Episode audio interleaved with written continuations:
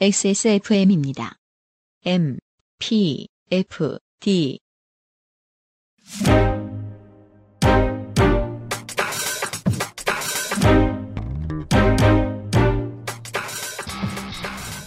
이연파입니다. 이번 주 앰플리파이드 팟캐스트. 인기는 10대에게 끌어모았지만 사랑은 평론가들에게 더 많이 끌어모은 아티스트는 극히 드뭅니다. 그런 의미에서인지 UPD는 이 사람은 미국 아이유라고 부르더라고요. 칼리 레이 잽슨의 음악 세계를 만나는 24년 1월 세 번째 앰플리파이드 팟캐스트. 호스트 유승균 PD 나와주세요.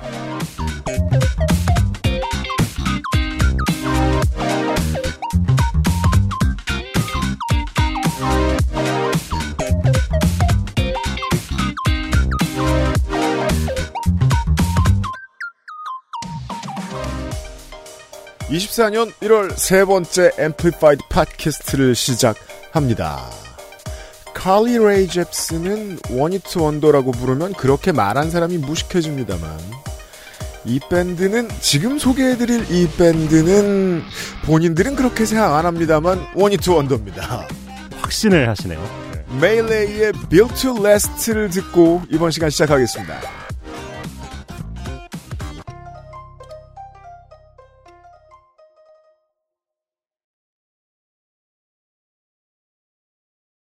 한국에서 활동하는 재미교포 아티스트들이 이 동네 출신들이 많죠. 캘리포니아 오렌지 카운티 출신의 펑크 밴드 메일레이의 Built to Last라는 노래였습니다. 미국 오렌지 카운티 출신이라는데 되게 약간 저는 브리티시하다는 느낌도 많이 들고요. 뭔가. 네. 오늘 이따가 차트 얘기를 하기 위해서 이 노래를 선택을 했는데, 저의 이야기 한 몇 년 전에 오사카에서 그 맥주 공장 놀러 가는 코스가 있잖아요. 어딜 가나? 아사히라든가. 네. 그렇죠. 거기죠.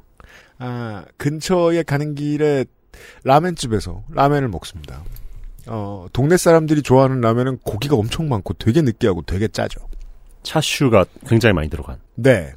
되게 두껍게 썰어요. 어이구 느끼해라 하고 있는데 이 노래가 흘러나왔어요. 예. 그때부터 이제 집에 돌아와서도 엄청나게 많이 듣고 다녔는데, 그 피아노 엄청 잘 짰잖아요. 노래 멋있어요. 그 07년에 메이저 데뷔 앨범을 내고 이 노래가 오리콘 차트에서 크게 성공을 합니다. 일본에서 특히 사랑을 받습니다. 그때부터 제가 이제 일본의 메인스트림 락신에 관심을 좀 가지게 됐습니다. 이런 노래 좋아하나 봐 하면서 나중에 지금 차트를 휘어잡고 있는 오피셜 히게단 디즘이나 그거 어떻게 읽는지 아직도 어색합니다. 미스 그린 애플이나 이런 음악들을 찾아보게 되는 거죠. 일본 사람들 이런 락 음악 좋아하는구나.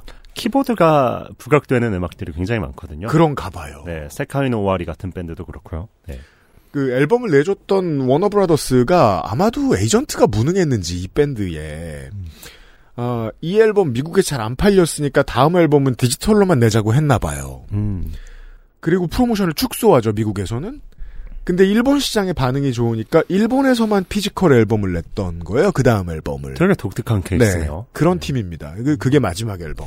들으면서 되게 약간 미국의 퀸 같다. 약간 이런 생각도 들고. 네. 좋았거든요. 네. 저는 오히려 이제 그 백넘버나 미스터 칠드런 같은 일본의 이제 유명한 락 밴드들과의 공통점을 오히려 이 노래를 가지고 찾게 됐었던 기억이 납니다. 일본 시장에서 큰 성공을 거둔 이유가 관통하는 코드가 있는 것 같아요. 네.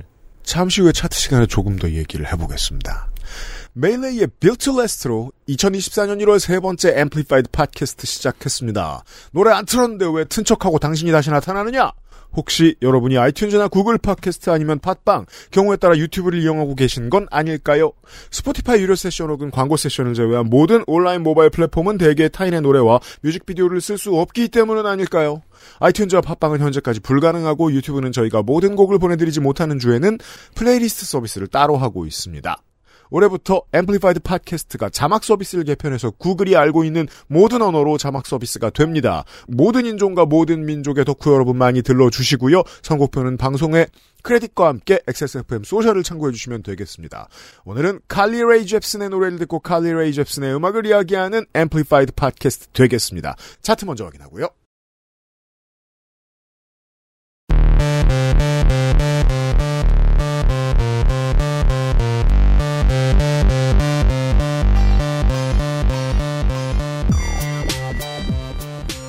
제가 조금씩 어색해도 이해해 주십시오. 일본어 아직 잘 못 읽습니다. 저도 요즘 가타가나 공부하고 있는데 여전히 어렵습니다. 그러다가 한자의 벽에 막히면 여전히 바보가 됩니다. 아무리 열심히 해도요. 그래도 제가 아이돌은 읽을 수 있습니다. 그거 원어 아니에요. 24년 1월 15일자 네. 스포티파이 일본 차트 보시겠습니다. 10위는 넘버 아이의 고트입니다. 넘버 아이라는 밴드는 올해 데뷔한 그룹 되겠습니다. 라이즈보다도 후배인 것 같지만 실제로는 후배가 아니고 최대 기획사 자니스 사무소의 보이밴드 킹앤프린스입니다. 멤버들이 전원 탈당 후 재창당한 겁니다. 이름 세탁이죠. 기획사 세탁. 너무 정치적인 표현입니다. 그럴 수밖에 없었죠. 네. 이제 무너지는 배처럼 여겨지니까 자니스 사무소가 1월 1일에 데뷔했는데 지금 다시 내려가는 중입니다. 얼마 안 됐는데요. 9위는 전국 피처링 라토의 세븐, 8위 미세스 그린애플의 매직, 7위 킹누의 스페셜즈, 6위 바운디의 카이주노 하나우타. 이게 무슨 내용이었더라? 내용 그냥 사랑 노래 같았는데. 5위 투키의 만찬가, 4위 미세스 그린애플의 댄스홀, 3위 미세스 그린애플의 캐세라세라, 2위 아도의 쇼, 1위 요아소비의 아이돌입니다. 그렇습니다. 아이돌 이 노래하고 아도 그리고 정국을 제외하면 넓게 보면 다 락이에요. 네, 일본에서는 여전히 밴드 음악이 이 상업적인 차트에서도 유의미한 힘을 발휘하고 있고요. 미세스 그린애플이 완전 휘어잡고 있습니다. 지금 20위까지 봐도 다 그렇고요. 네, 한 10년 정도 활동한 밴드인데 여전히 일본에서 굉장히 큰 사랑을 받고 있는 밴드예요. 네. 네. 오늘은 이 중에서 락을 한 곡 뽑아 오셨을 겁니다. 그렇다면. 그렇습니다. 뭐죠? 킹누의 스페셜즈입니다.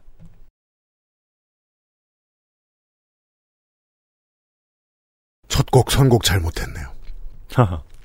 오늘 출근을 하면서는 미세스 그린애플하고 바운디의 노래를 들으면서 왔는데 제가 알고 있는 일본의 락이라는 이미지가 대충 겹쳤기 때문에 그런 선곡을 했던 거였어요. 킹노의 노래를 지금 들었습니다. 스페셜즈를 듣고 왔는데 결이 다르죠? 좀 모든 거 다 들어본 것 같은데 어디서 들었는지 모르겠을 정도입니다. 네.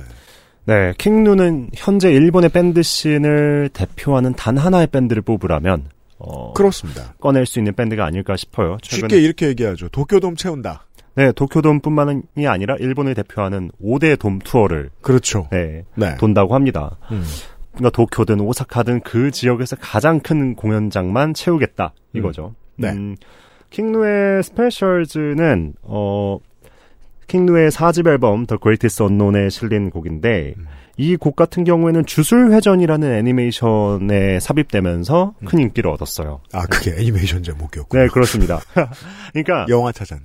지금 J-POP의 인기는 애니메이션의 인기와 좀 함께 가고 있다고 볼 수 있거든요. 그런 것 같아요. 네, 네, 그렇기 때문에 예를 들어서 더 퍼스트 슬램덩크의 OST를 부른 텐피트는 지난해 3번이나 한국에 왔고 그렇죠. 네, 최애의 아이의 OST를 부른 요아소비도 있고 원피스의 OST를 부른 얼굴 없는 가수 아도도 올해 한국을 찾을 예정입니다. 킹누 네. 역시 올해 투어 일정에 서울이 있어요. 네, 있어요. 이미 매진이 됐고요. 리셀이 꽤 되는 모양입니다. 네, 3, 4천 명 규모의 올림픽홀에서 공연을 하는데 네, 한 몇만 명 이상이 접속했다고 들었어요. 저는 포기했어요. 아도의 성적을 봤으면 이게 하루로 끝내지 말든가 좀 더 큰 곳을 구했어야 하는 게 응당 맞을 것 같아요. 실제로 예를 들어서 요아소비나 원오크락 같은 경우에도 8천 명 규모의 고려대 화정체육관에서 했었거든요. 네. 근데 그들보다 훨씬 작은 곳을 선정을 해서 팬들 사이에선 되게 원성이 높아요.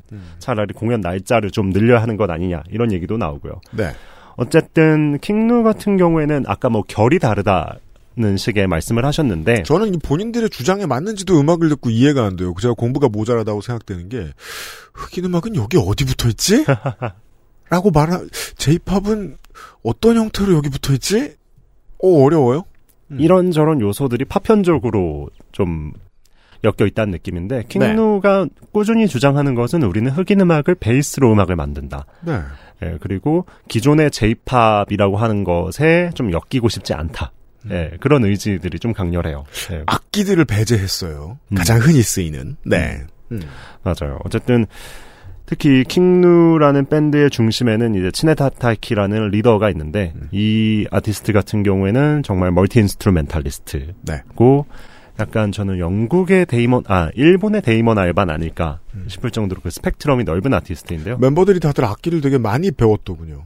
네, 네 맞아요. 그래서 우리나라의 실리카게를 좀 떠올리는 분들도 좀 많이 있고요. 네. 네. 어쨌든 저는 뭐 아까 애니메이션 얘기가 나왔습니다만 일본 뮤지션들이 예전에 비해서 해외 진출을 더 많이 하는 것 같기도 해요. 근데 이것도 있는 게 진출을 하기도 전에 애니메이션으로 퍼집니다, 노래가. 맞아요. 네. 제가 한 페스티벌 관련 오픈 톡방에 네. 속해 있는데 그 톡방에 있으면 굉장히 재밌는 게 한쪽에는 기존의 페스티벌을 대표하는 서구 록음악 팬들이 있어요. 네, 그렇죠. 그리고 그 반대편에는 일본의 서브컬처, 애니메이션, J-팝에 열광하는 팬들이 있는데 주로 40대죠. 아니에요. 진짜요? 20대예요. 예. 젊은 사람들이 20대, 있어요? 30대들이 많아요. 예. 다른 좋은 것도 많은데 왜? 반감이 있다는 건 아니고. 그러니까 지금 이 팬들이 J-팝의 인기, 한국에서 J-팝의 인기를 실체가 있는 무언가로 만들고 있는 거죠. 네. 그리고 킹누는 그 현상을 또 잘 보여주는 밴드라고 할 수 있겠어요. 그러게 네. 말입니다. 네. 요아소비와 아도까지만 해도 어떻게 소비되는지 대충 이해가 됐었는데, 일본을 주로, 이제 일본의 시장을 주로 점령하고 있는 락밴드들은 국내에서 어떻게 소비될까에 대해서 궁금해 봤던 적이 없었거든요. 예. 이렇게까지 잘 팔리는지 지금 공부해보고 알았습니다. 애니메이션을 듣고, 그 애니메이션에 대한 사랑이 음악에 대한 사랑으로도 연결이 되고 네. 그래서 또 J-POP을 또 주로 듣는 팬들 같은 경우에는 서구권의 록음악에 대해서 큰 감흥을 못 느끼는 경우도 많아요. 네. 네, 그렇죠. 네. 맞아요, 맞아요. 제가 뭐 지난번에 말씀드렸다시피 블러랑 요아소비가 겹쳤는데 블러 냅두고 요아소비 보러 가는 분들이 굉장히 많았듯이 그렇죠, 네. 그렇죠. 네, 그래서 나도 되게 서구 지향적인 사람이었구나. 라는 것을 좀 반성하면서 깨달았습니다. 킹뉴 티켓팅 성공하신 여러분 축하드립니다. 네, 저는 실패했습니다. 네. 앰플리파이드 팟캐스트는 글로벌 뮤직 디스트리뷰터 플럭서스에서 도와주고 있습니다.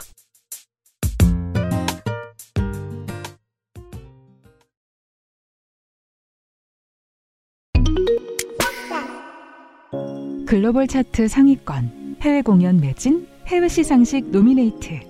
낯설기만 했던 이제는 익숙한 K-POP 뉴스. 세계인의 음악이 된 K-POP의 뒤에는 알려지지 않은 배급의 노력이 있습니다. 정확한 타이밍에 다양한 플랫폼으로 K-POP 콘텐츠를 세계에 전달하는 플럭서스. 세계인의 K-POP 뮤직 라이프를 만들어갑니다. K-POP 넘버원 서포터 플럭서스.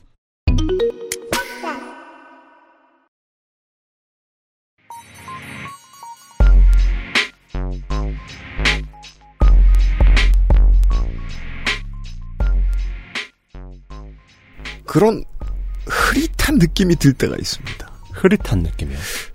언제가 될지 모르겠지만 예를 들어 뭐 오프라인의 사회적인 인생으로 말할 것 같으면 저 사람을 나중에 또 만날 것 같아.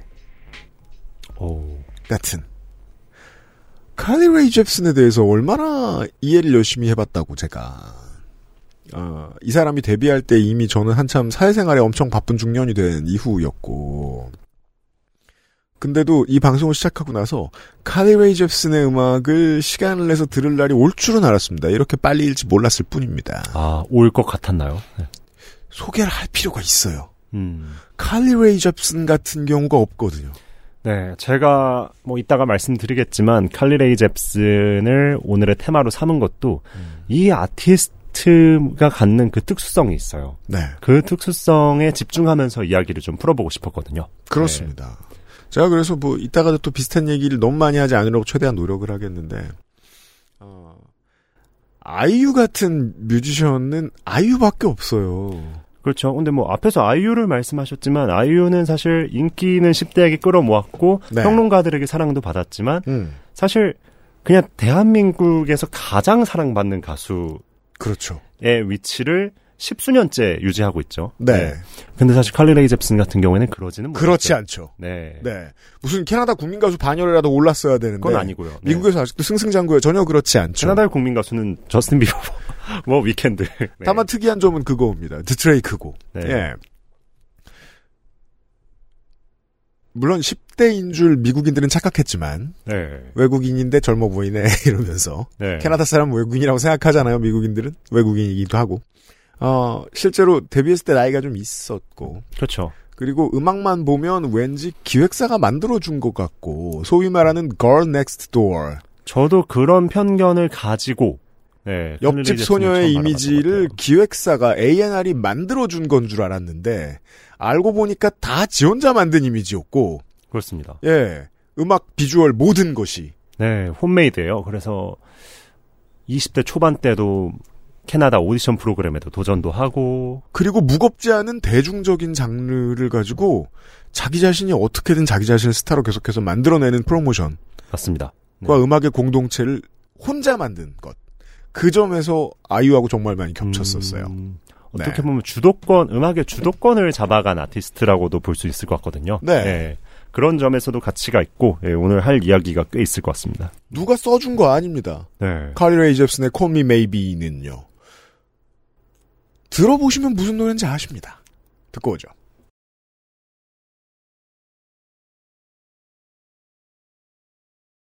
분명히 어딘가에서 들어보셨을 이 노래는 칼리 레이 잽슨의 미국 메이저 데뷔 싱글 Call Me Maybe입니다.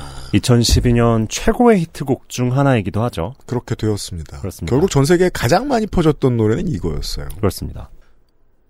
만약에 기획사가 이 노래를 하라고 시켰다. 데뷔하려는 가수에게. 그러면 그 가수는 싫어합니다. 좋아할 수가 없습니다.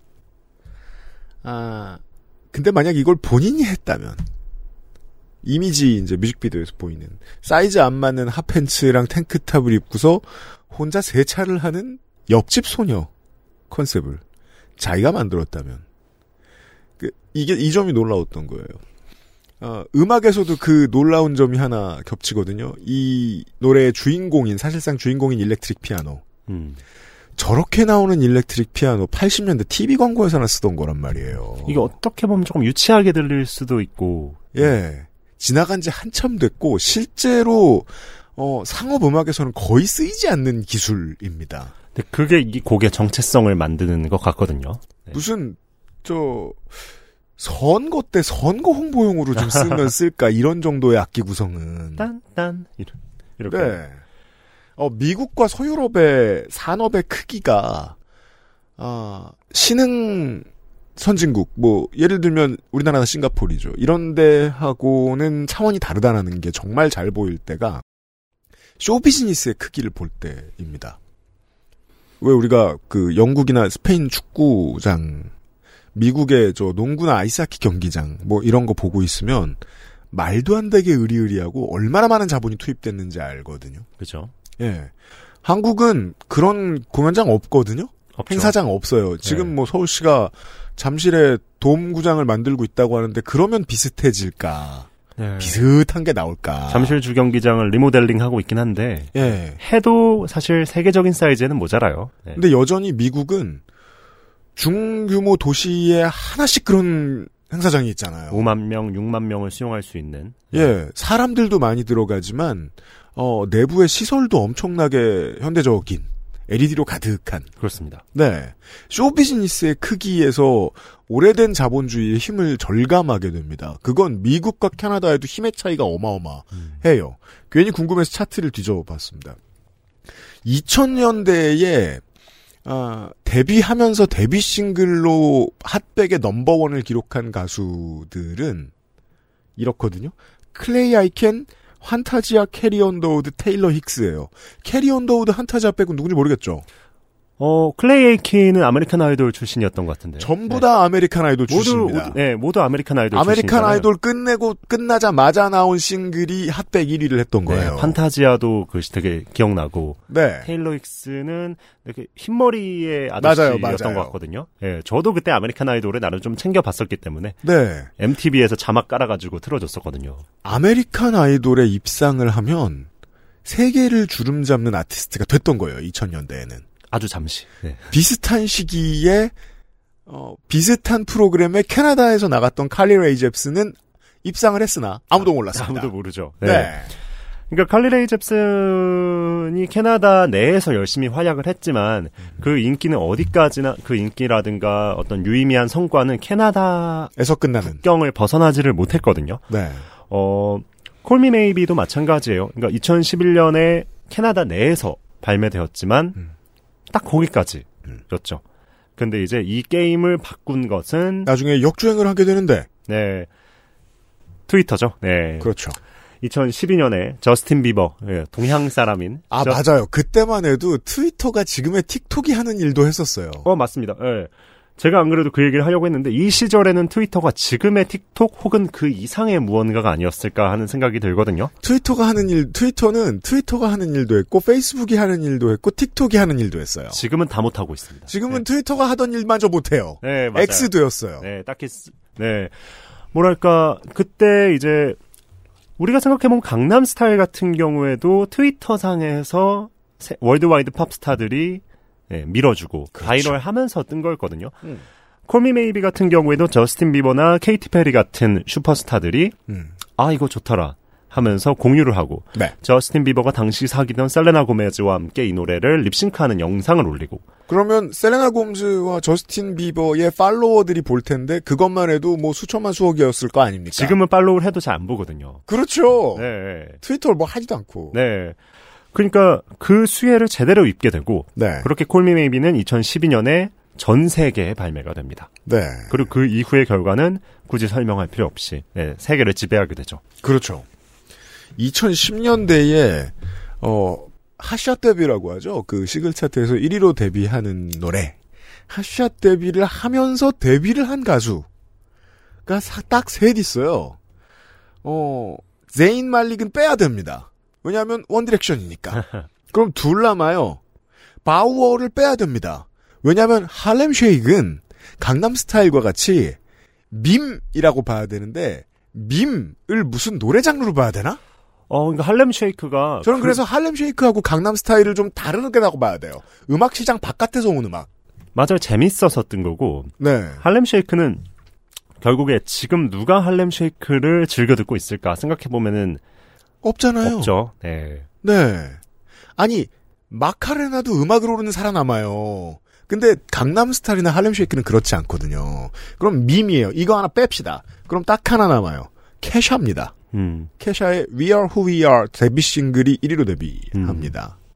1위로 데뷔한 건 아니지만 역주행을 하다 보니까 그래서 2010년대에 데뷔로 이 정도의 임팩트를 남긴 여가수 저는 딱 캐샤와 칼리 레이 잽슨 정도 남는 것 같아요. 정말 칼리 레이 잽슨의 월드와이드 데뷔는 정말 가공할 만한 데뷔였죠. 12년에는 케이티 페리랑 싸웠습니다. 맞습니다. 예, 자웅을 겨뤘다 하죠. 케이티 페리가 티네이지 드림으로 세계를 네. 지배하고 있을 때 네. 그때 겨룰 만한 아티스트였죠. 로 네. 갑자기 떠올랐죠. 네, 물론 그 콜미 메이비의 기세를 그만한 기세를 이어가진 못했지만요. 네. 묘했던 게 전 세계 시장에서 이때부터 이제 디지털 음원 시장이 익숙해지면서 듣던 노래를 계속 듣는 패턴이 시작이 됩니다. 지금 보세요. 아직도 1위가 요아소비잖아요. 1년 됐나요? 그래서 칼리 레이 잽슨의 콜미 메이비는 계속 온 세상을 떠돌아요. 맞아요. 그리고 그 다음 히트곡이 안 나오죠. 물론 아울시티와 함께 부른 굿타임이란 노래가 굿타임이 나와요. 네, 그 노래는 핫백 차트 8위까지 올라갔고 그건 길에서 많이 들었어요. 네, 맞아요. 네. 많이들 좋아했던 노래인데 어쨌든 케이티 페리랑 싸울 만큼의 커리어를 이어나가지는 못합니다. 그렇죠. 그리고 우리가 또 체크해야 될 게 콜미 메이비가 대성공하고 나서 그 칼리 레이 잽슨의 레이블인 인터스코프에서는 네. 비슷한 분위기로 채워지는 앨범을 원했어요. 그죠. 네. 그렇게 발표된 키스라는 정규 앨범은 실패했습니다. 네. 제2의 콜미 메이비를 내놓지 못했거든요. 사실 그럴 수도 없고요. 네. 네.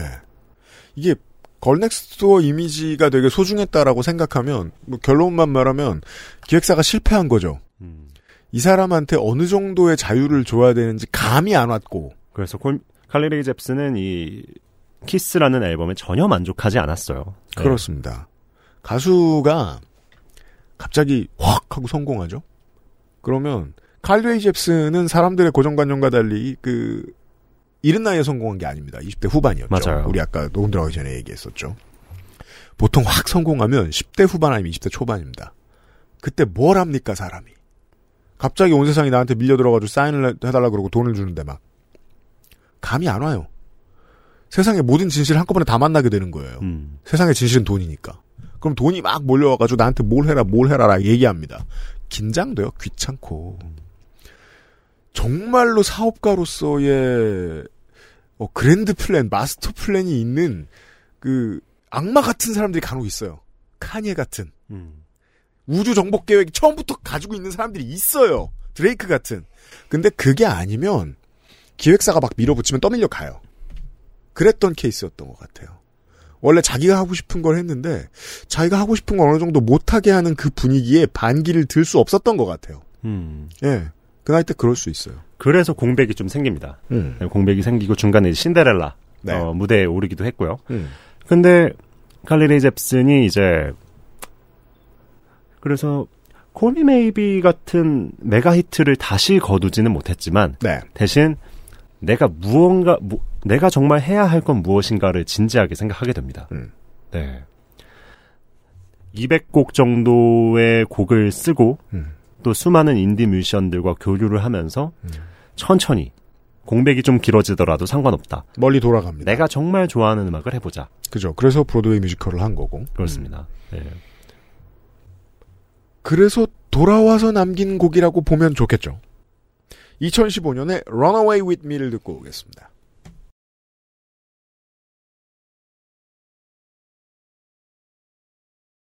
하고 싶은 대로 하게 두면 아티스트는 어떤 감정을 대표하는 사람이 되는데 예를 들어 제가 U2를 좋아했던 이유는 버너 온 디 에지가 그려낸 잘 그린 그림은 다 황폐함을 노래하고 있었기 때문입니다. 마다나는 분열을 노래할 때 가장 빛나요. 예, 그게 자아의 분열이든 타인과의 반목이든. 그래서 저는 이렇게 칼리 레이 잽슨처럼 잘 만들어 놓으면 노래가 평화로운 사람. 너무 해맑지 않나요? 네. 은 되게 저주받은 재능이라고 생각해요. 시장에서 경쟁력을 가지기 힘들어요. 오만 유능한 A&R들이 다 모여들어서 만드는 마이클 잭슨이 아닌 이상. 예. 그리고 저평가받을 소지도 있는 것 같습니다. 그렇습니다. 네. 그래서 매니아들이, 평론가들이 그렇게 칼리 레이 잽슨의 재능을 아까워합니다. 그래서 실제로 그런 표현도 있어요. 범죄적으로 저평가된 아티스트다. 크리미널리. 네, 정말 되게 재밌는 표현인데. 이 사람 까는 거 범죄다, 이런 소리입니다. 칼리 레이 잽슨이 정말 하고 싶었던 것은 80년대에 있었어요. 네. 신스팝, 디스코, 뉴웨이브 이런 음악들을 진심으로 좋아했고 그래서 칼리 레이 잽슨이 중거점으로 삼았던 아티스트도 마돈나나 신디로퍼였어요. 그렇습니다. 네, 실제로 신디로퍼랑 대담을 한 적도 있더라고요. 서로가 서로의 팬이라면서. 어쨌든 칼리 레이 잽슨이 200곡 사이에서 추리고 추려서 만든 이 이모션이라는 앨범. 네. 네. 뭐 저희가 Runaway With Me 듣고 왔지만 가사부터가 이제 여전히 밝지만 아까 Call Me Maybe랑 느낌 좀 다르잖아요. 그렇죠. 네. 나는 너의 죄인이자 비밀이 될 거야. 나와 함께 달아나자. 네. 네. 그리고 스타일링도 많이 달라졌어요. 이제 걸넥스트 도어는 아닙니다. 네. 적어도 이제 그런 틴팝을 노래할 시기는 아니라는 거죠. 네. 일단 또 도입부에서 울려 퍼지는 이 색소폰 리프 같은 경우에도 굉장히 캐치하고 공연장에서 저는 이 노래를 들었었는데 너무 신나더라고요. 신나기도 하면서 동시에 되게 락스타 같이 등장을 해요. 그래서 그런 점에서 분명히 전작들과 애티튜드가 달라졌다는 걸 느낄 수가 있었고 네. 근데 이 앨범은 뭐 굉장히 열심히 만든 앨범이고 좋은 앨범이지만 큰 히트를 거두지는 못했죠. 네. 네, 뭐 몇몇 국가의 차트에서 탑5 정도다라고 네. 하면 여전히 그 피크가 너무 높았던 사람이기 때문에 그렇죠. 네. 그러니까 Call Me Maybe와 굿타임을 기준점으로 삼으면은 분명 아쉬운 성적이라고 할 수 있습니다. 네. 네. 어쨌든 지구인 가요를 두 곡이나 만든 사람인데. 네, 맞습니다. 그래서 이 앨범이 부진한 상업적 성과를 거뒀기 때문에 칼리 레이 잽슨 원히트 원더. 끝났다. 이렇게 생각하신 분들도 많았어요. 하지만 칼리 레이 잽슨의 진정한 아티스트로의 생명력은 이 앨범에서 시작이 됩니다. 이 이모션이라는 앨범이 저평가받았다고 하면서 사람들이 더 목소리를 모으게 되었고 매니아들이 이때부터 본격적으로 들러붙습니다. 음악 마니아들 사이에서 컬트적인 인기를 끌게 되고 이게 또 미국 시장에서 이런 가치가 그 서양 시장이라고 한번 해볼게요. 우리 일본 차트 다뤘는데 일본에서는 익숙한 문화입니다. 원본은 기획사가 만들었어요. 그게 어떤 아이돌 밴드가 됐든 뭐 솔로 가수가 됐든 뭐 만약에 90년대에 데뷔한 사람이면 80년대 아이돌을 봤을 거고 00년대에 데뷔한 사람이면 90년대 아이돌을 봤겠죠.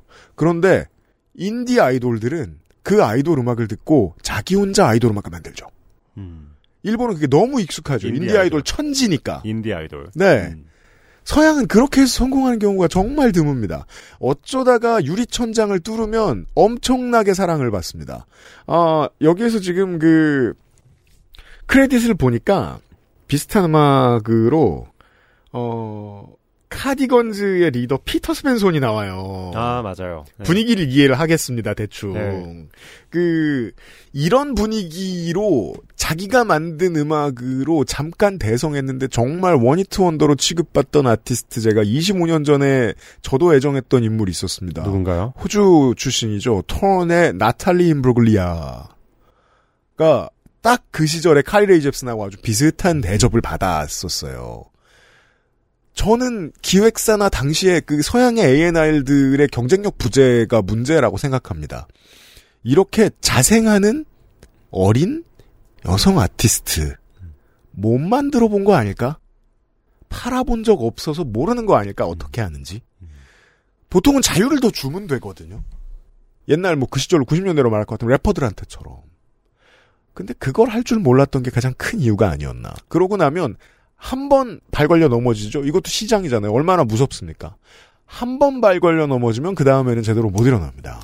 그렇습니다. 네. 그러니까 저는 칼리 레이 잽슨이 아티스트로서 새로운 생명력을 얻을 수 있었던 것은 이 자율성을 부여받았기 때문이라고 생각하거든요. 네. 물론 칼리 레이 잽슨은 대형 레이블에 속해 있는 아티스트지만 이 앨범을 꾸려가는 과정은 철저히 인디펜던트의 그것에 가까웠던 거죠. 예, 참여했던 뮤지션들의 성격이나 이런 걸 살펴봐도 네. 뭐랄까 팝 히트메이커보다는 좀 더 인디의 문법에 치중한 아티스트들을 많이 찾아볼 수 있고요. 그래서 이 앨범과 함께 칼리 레이 잽슨은 인디 달링이라는 재밌는 별명을 얻게 됩니다. 그렇게 네. 됩니다. 그렇게 많이 팔아먹은 인간인데 네. 인디 달링이라고 불리게 됩니다. 바로 다음 앨범에서요. 그래서 반대로 이제 페스티벌 같은 곳에서 단골로 초청받는 그죠. 흔히 말하는 록팬들이나 힙스터들에게도 사랑을 받는 장르 뮤지션으로 재정이 됩니다. 그죠. 그대로 갔으면 TV 예능 스타나 아니면 라스베가스 레지던시 스타가 됐을 텐데 콜미 메이비 그러니까 칼리 레이 잽슨이 콜미 메이비 같은 스타일의 노래를 또 내려고 계속 노력했다면 네 아주 뚜렷한 하강 곡선을 그렸을 텐데 가다 말고 브리트니 스피어스가 됐을 거예요. 네. 핫팬츠가 점점 작아지고 그런 식으로 그리로 갔으면 안 됐어요. 그런 식으로 방황하지 않았고 나는 내가 하고 싶은 거 해야겠다. 네. 남들이 뭐라 하든. 그렇습니다. 그 결과가 이모션이고 런어웨이입니다. 네. 2022년 노래를 듣고 오겠습니다. 비치하우스입니다.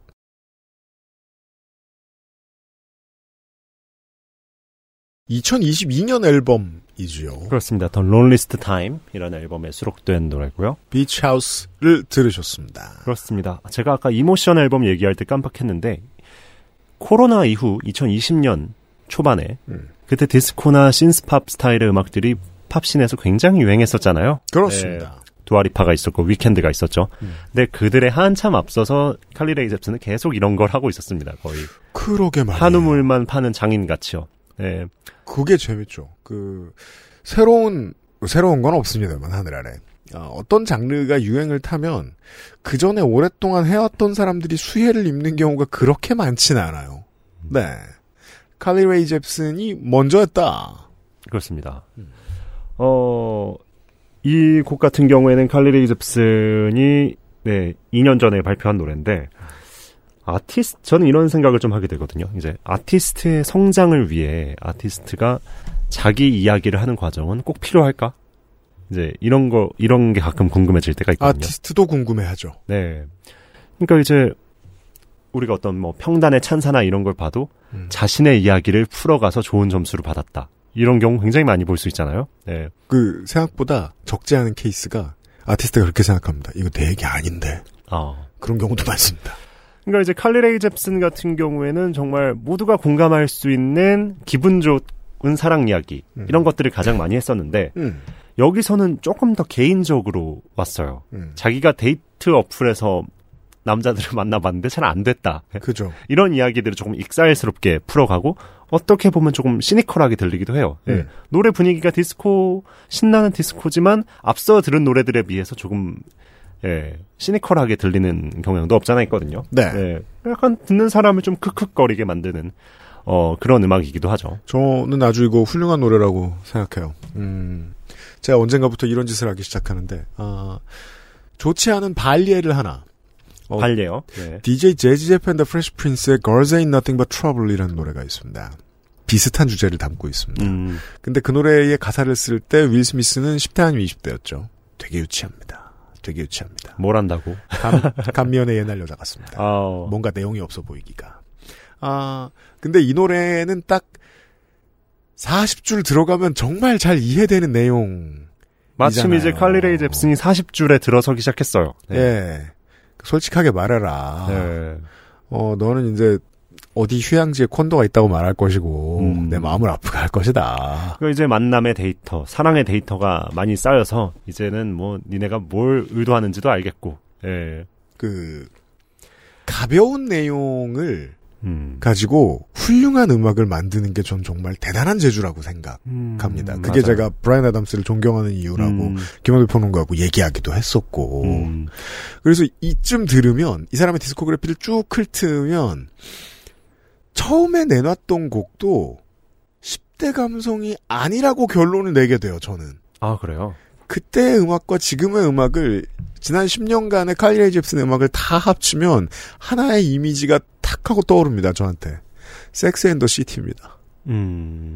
네. 그냥 살고 놀고 사랑하는 얘기죠.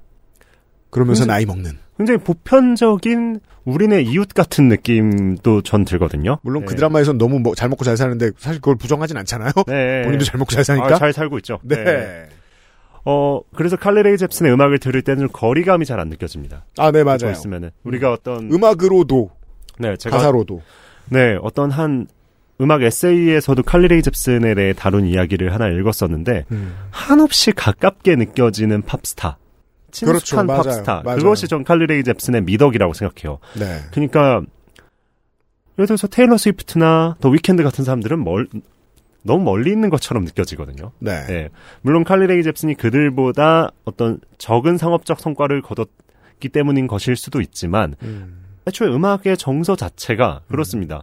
아주 거창한 뭐 거대 담론이라든가 앨범 전체를 관통하는 어떤 거대한 메시지라든가 이런 것보다는 정말 내가 느끼는 것. 네. 내가 먹고 자고 사랑하는 이야기들. 그런 것들을 좋은 음악에 담아내는 능력. 네. 정확한 비유는 아니겠습니다만 우리가 그 한국인이 박완서의 작품을 좋아하는 이유는 박완서 소설가요? 네. 네. 무슨 소재를 가지고 이야기해도 삶의 농도를 짙게 표현할 줄 아는 천재였기 때문이에요. 근데 우리가 박완서의 전집을 펼쳐놓은 다음에 이게 무협지가 아니라는 이유로 집어던지는 사람은 없잖아요. 더 규모가 큰 어떤 스펙타클은 없나? 하고 작은 거 잘 만드는 재주를 알아보는 평단이 있는 겁니다.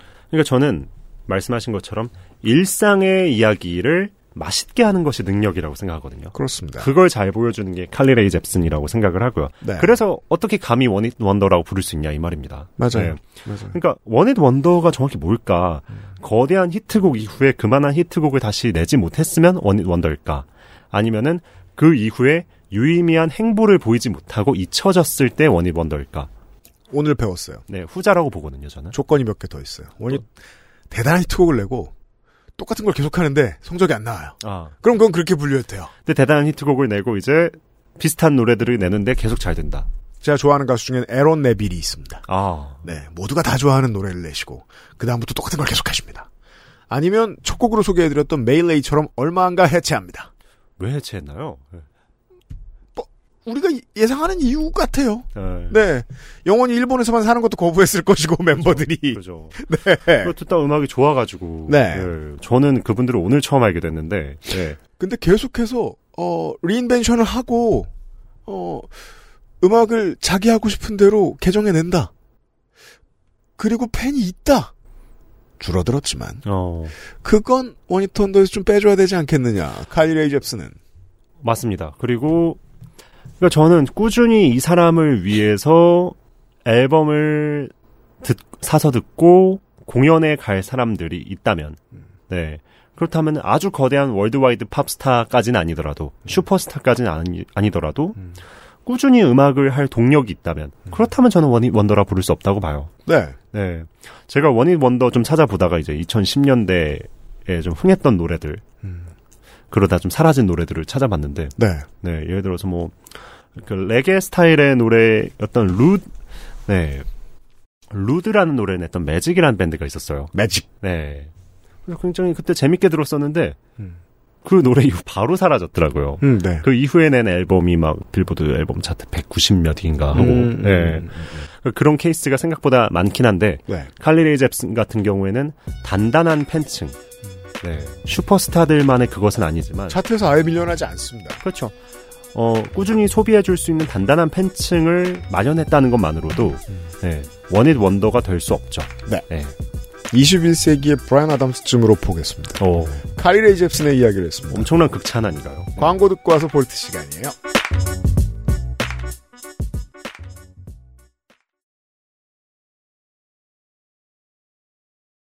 플럭서스 디스트리뷰션 2024년 1월 상반기 플럭서스 발매 음원입니다. 윤희니의 그대는 내게 생일 같습니다.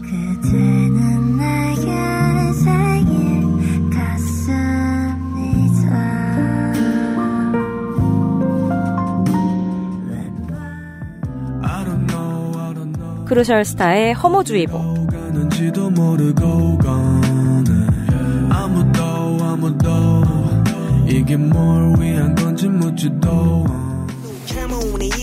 플릭의 이디엇,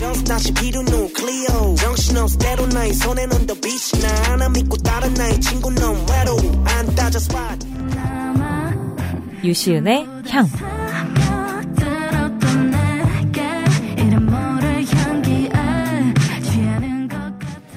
애플뮤직, 스포티파이, 유튜브 글로벌 스트리밍 플랫폼에서 만나실 수 있습니다. K-팝이 세계를 만나는 길, 그 곁엔 언제나 K-팝 넘버원 서포터 플럭서스.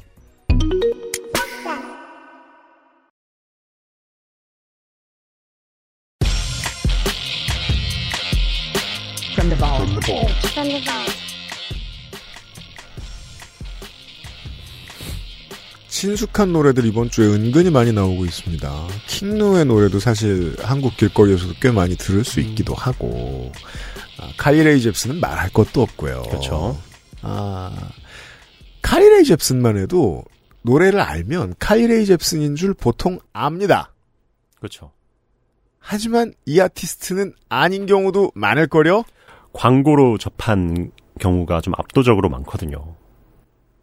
호지어라는 이름을 들어보셨는지 모르겠습니다. 2014년에 Take Me to Church가 오늘 볼트의 노래입니다.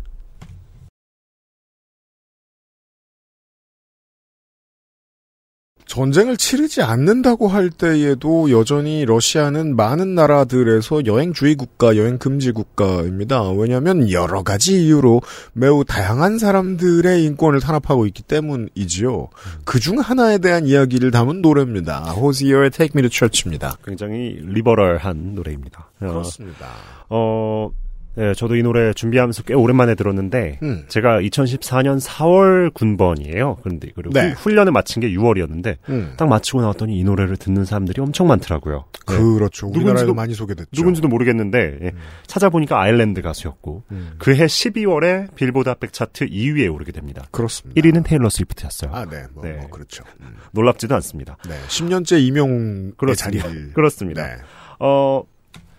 네, 이 Take Me to Church는 분명히 센세이셔널한 노래였다고 생각합니다. 네, 네, 굉장히 블루지한 네, 목소리에. 아, 그래요. 그럼 저 뮤지션 같은 소리. 네.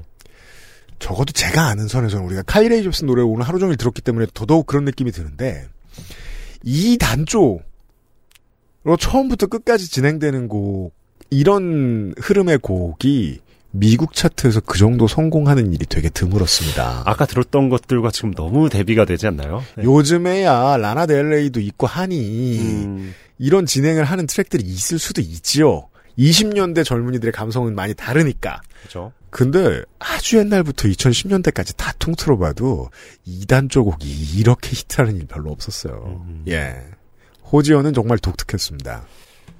네, 확실히 튀는 감성이었어요. 이 노래는. 그리고 이제 뭐 아까 뮤직비디오를 우리가 봤지만, 네, 누군가의 사랑을 억압하는 특정 종교에 대한, 네, 많이 보던, 네, 메타포들, 네, 이야기죠. 뭐 네. 옛날 미국을 배경으로 한 영화일 것 같으면 이게 보통은 이제 그 인종 탄압과 관련, 소수민족 탄압과 관련된 내용이 이런 게 많이 있었고. 네. 예. 지금은 이제 성소수자 이야기인데. 네. 뭐 계속해서 반복되는 이야기입니다. 인류 역사에서. 종교가, 그냥 엄연히 존재하는 인간의 어떤 조건을 탄압하는 상황. 그래서 나를 교회로 데려다 달라는 메시지가 되게 역설적으로 들리기도 하고. 네. 그렇습니다. 그런 노래였습니다. 그런 어떤 메시지성이 이 노래를 더 띄워준 것도 있다고 생각을 해요. 그래서 네. 올드 팬들은 이 아일랜드의 팝스타들을 덜어 알고 있는 올드 팬들은 이 사람에게서 시냐드 오코너의 향수를 느끼죠. 그 시냐드 오코너는 뭐랄까, 그 인류의 발전에 긍정적으로 공헌한 관종이라고 해야 될까요? 어디 가서 자꾸 깽판을 치는데 그리고 나서 자기도 유명해지고 동시에 어떤 메시지도 늘 내놓는 이제 좌파 지식인 행세를 하고 다니길 즐겼고 그로 인해서 긍정적인 변화도 어느 정도 가지고 온 인물이었습니다. 시네이드 오코노보다는 조금 더 메이저 그죠? 하고, 그러니까 뭔가 데미안 라이스의 처연한, 아, 네, 감성이 있고 또 유튜브 보노의 사회 참여적인 성향도 좀 있지 않나라는 전 생각도 들었는데, 그죠? 라이트한 팝 팬들은 응당 아이리시 팝스타에게 그런 요소를 기대하곤 합니다. 그렇습니다. 아일랜드라면 뭔가 양심, 저자는 좌파여야 돼. 양심, 시대의 양심일 것 같고. 아, 근데 실제로 네. 호지어도 그런 사람들의 기대를 배반하지 않아요. 계속 어떤 LGBT 퀴어 인권을 열심히 주장해온 사람이기도 하고 또 Take Me to Church 같은 경우에도 그런 메시지성을 담아놨고요. 네. 근데 이 이후에 이제 호지어가 또 한동안 앨범을 내지 않습니다. 그렇더군요. 그렇습니다. 보니까. 네, 그렇게 사람들한테 또 다른 칼리 레이 잽슨인가, 네, 인식이 되기도 했지만 2019년에 정규 2집을 발표했고, 네, 2집 같은 경우에는 Take Me to Church 같은 히트곡을 다시 내진 못했지만 많은 팬들의 관심을 입증하듯 빌보드 앨범 차트 1위에 올랐어요. 네. 네. 그래서 역시 원잇 원더라는 수식어는 굉장히 가혹하다. 그럼요. 네. 네. 앞으로 또 뭐가 나올지 모릅니다, 이 사람은. 잊혀지지 않았으니까요. 맞습니다. 네.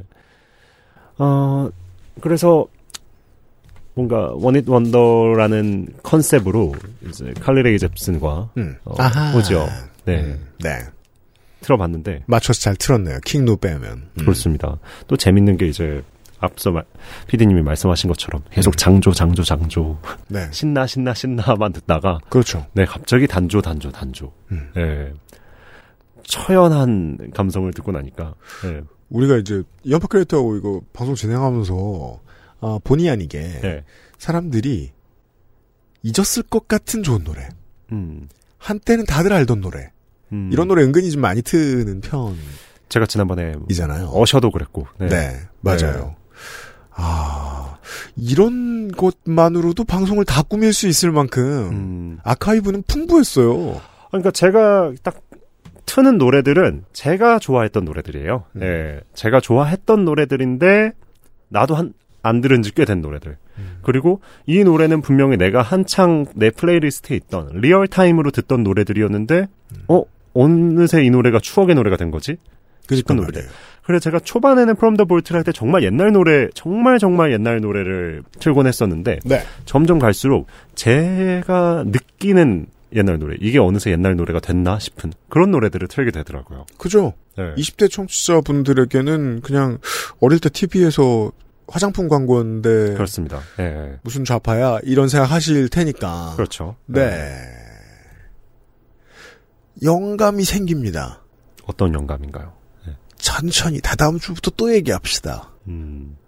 이런 거 할 거 진짜 많다는 걸 저도 지금 느꼈어요. 그러니까 From the Vault도 그렇고 뭔가 애매하게 옛날이라고 느껴지는 아티스트들을 이야기할 때의 재미도 또 있는 것 같아요. 네, 그게 참 힘들었어요. 20대 때. 저는 90년대 중반의 음악을 가지고 이제 그때의 감성으로 살아가는 정도의 사람일 거 아닙니까? 그때의 음악을 우리나라 라디오에서 들을 수가 없는 거예요. 2000년대에. 90년대 중후반 때, 초중반 때 이때 음악을. 왜 안 틀어줄까요? 그러게 말이에요. 언제나 80년대 음악 아니면 00년대 음악만 트는 거예요. 요즘 음악만 트는 거예요. 애매하게 옛날이라서 그런 거 아닐까요? 네. 네. 요즘은 좀 틀지 안 틀지 잘 모르겠습니다만.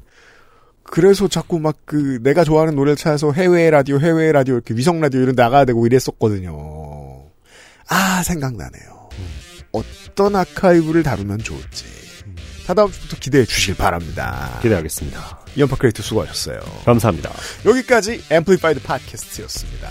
스포티파이에서는 라이브러리에 추가, 재생 목록에 추가, 다운로드, 유튜브에서는 좋아요, 댓글, 구독 잊지 마시고요. 빌보드 핫백에서 7주 이상 1위를 지킨 노래 드레이크를 빼면 1954년 더 크루커츠의 슈봄, 1991년 브라이언 애덤스의 Everything I Do, I Do It For You, 1992년 스노우의 인포머, 그리고 2012년 칼리 레이 잽슨의 Call Me Maybe 뿐입니다. 캐나다 출신 가수의 음악은요. 가장 가깝고 넓게 맞닿아 있는 캐나다에게도 미국 문화시장의 벽은 엄청나게 높다는 거죠. 이와 가까운 정도의 기록을 갖고 있는 아티스트의 수를 국적별로 분류하면 기록이 비슷한 나라 딱 둘 나옵니다. 영국과 한국이요. 끝. XSFM입니다. M, P, F, D.